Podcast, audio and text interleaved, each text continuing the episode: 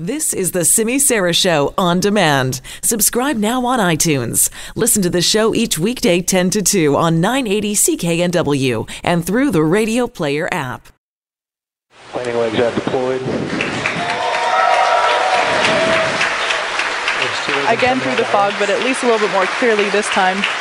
Falcon 9 has landed at landing zone 1 back at Vandenberg Air Force Base.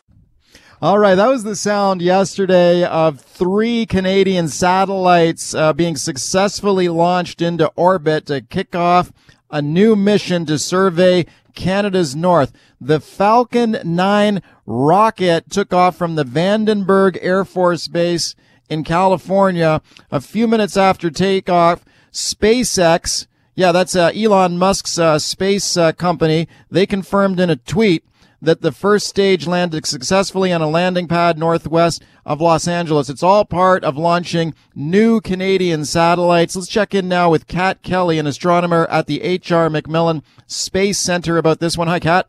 Hi. Thanks very much for coming on. Can you tell me about these satellites and uh, this project called the Radar Sat satellites, right? Yeah, for sure. So there's there's three of them, um, and they're all going to orbit around the Earth at set distances from one another. And that what that allows is um, continuous monitoring of Canada's territory and the Arctic, and also about 90% of the Earth's surface. Um, what we're going to do is we'll have pictures daily of Canada's territory, and then maybe like four times a day we can take snapshots of other parts of the Earth. And what's helpful for that is it means that we can do long-term tracking. We can see changes by having daily pictures. Um, we'll be able to observe changes over time.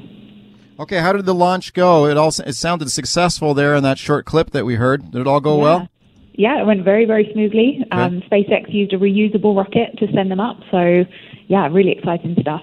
So the the rocket goes up, launches the satellites, and then the rocket comes back down. That's right. Yeah. That's pretty amazing. Yeah. That's pretty incredible. So we had three satellites up in the air. Are they all operating the way they uh, expected to operate so far? Yeah. So I believe they they have certain uh, like an altitude to get to and then a distance between each other. And once they're stable they'll just um, continue orbiting around the earth and send us those pictures. Okay what are we expected to learn from these uh, new satellites? So one of the really interesting things is that by taking pictures and sort of surveillance of the surface of the Earth, we can track for changes. So things like this is really going to help us with researching climate change, um, seeing how the land changes. So whether that's um, because of human activity or agriculture or anything like that, forestry, then we can monitor these ecosystems and see how they change over time. Um, it's also there is some maritime surveillance, so they can actually track ships, um, which will help us uh, things like natural disasters or maybe emergencies out at sea. They'll be able to help with response and recovery for disasters like that as well.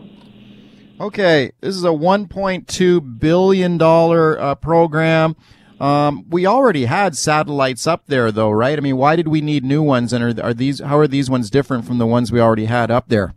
Yeah, so there was one. There's actually one still up there called RadarSat two, um, and so that can offer some images, but um, it doesn't have the recognition software for ships, so that, that maritime observation isn't available with RadarSat 2. Um, and it doesn't cover as much of the Earth as this new satellite does. Um, so satellites have a lifetime of about seven years, uh, or these ones in particular. And so what's important is to, as we learn from something like RadarSat, the previous one, what we need, and as technology like AI and computer chips uh, improve, then and also our demands for information, right? We we really want to start focusing on things like climate change and monitoring that. Um, so our demands have changed, and so the next generation satellite has been demanded of us, and uh, that's what we've sent up. Okay, pretty exciting uh, development for for Canada. Are, is this like Canadian technology, or do we got to we got to buy all these satellites from someone else, or can we build this stuff ourselves? Yeah, no, this is Canadian technology. So MDA cool. is um, one of the largest companies that helped to build, like with the design, the construction, the testing. Most of it was done in Quebec, uh, Winnipeg, and some other areas. But I mean, there's MDA all over the country. Um, and so in the end, I think maybe roughly about 300 people would have worked just on constructing these satellites. So um, all about most of the Canadian provinces would have played a role in the project. Very exciting stuff. When do we ex- uh, start expecting to get information from these satellites and actually putting it to use? Um, so I think we are going to be looking at maybe a few weeks for things to uh, to get like those regular images. But I presume that the Canadian Space Agency will be putting the first image that they get on their website very soon. So you can keep an eye out for that. Kat, thanks for coming on and telling us about it. Appreciate it. No problem. Thank you. Kat Kelly, astronomer with the H.R. MacMillan Space Center, on the successful launch yesterday of three new Canadian satellites using the SpaceX rocket that went uh, pretty much without, uh, off without a hitch uh, yesterday.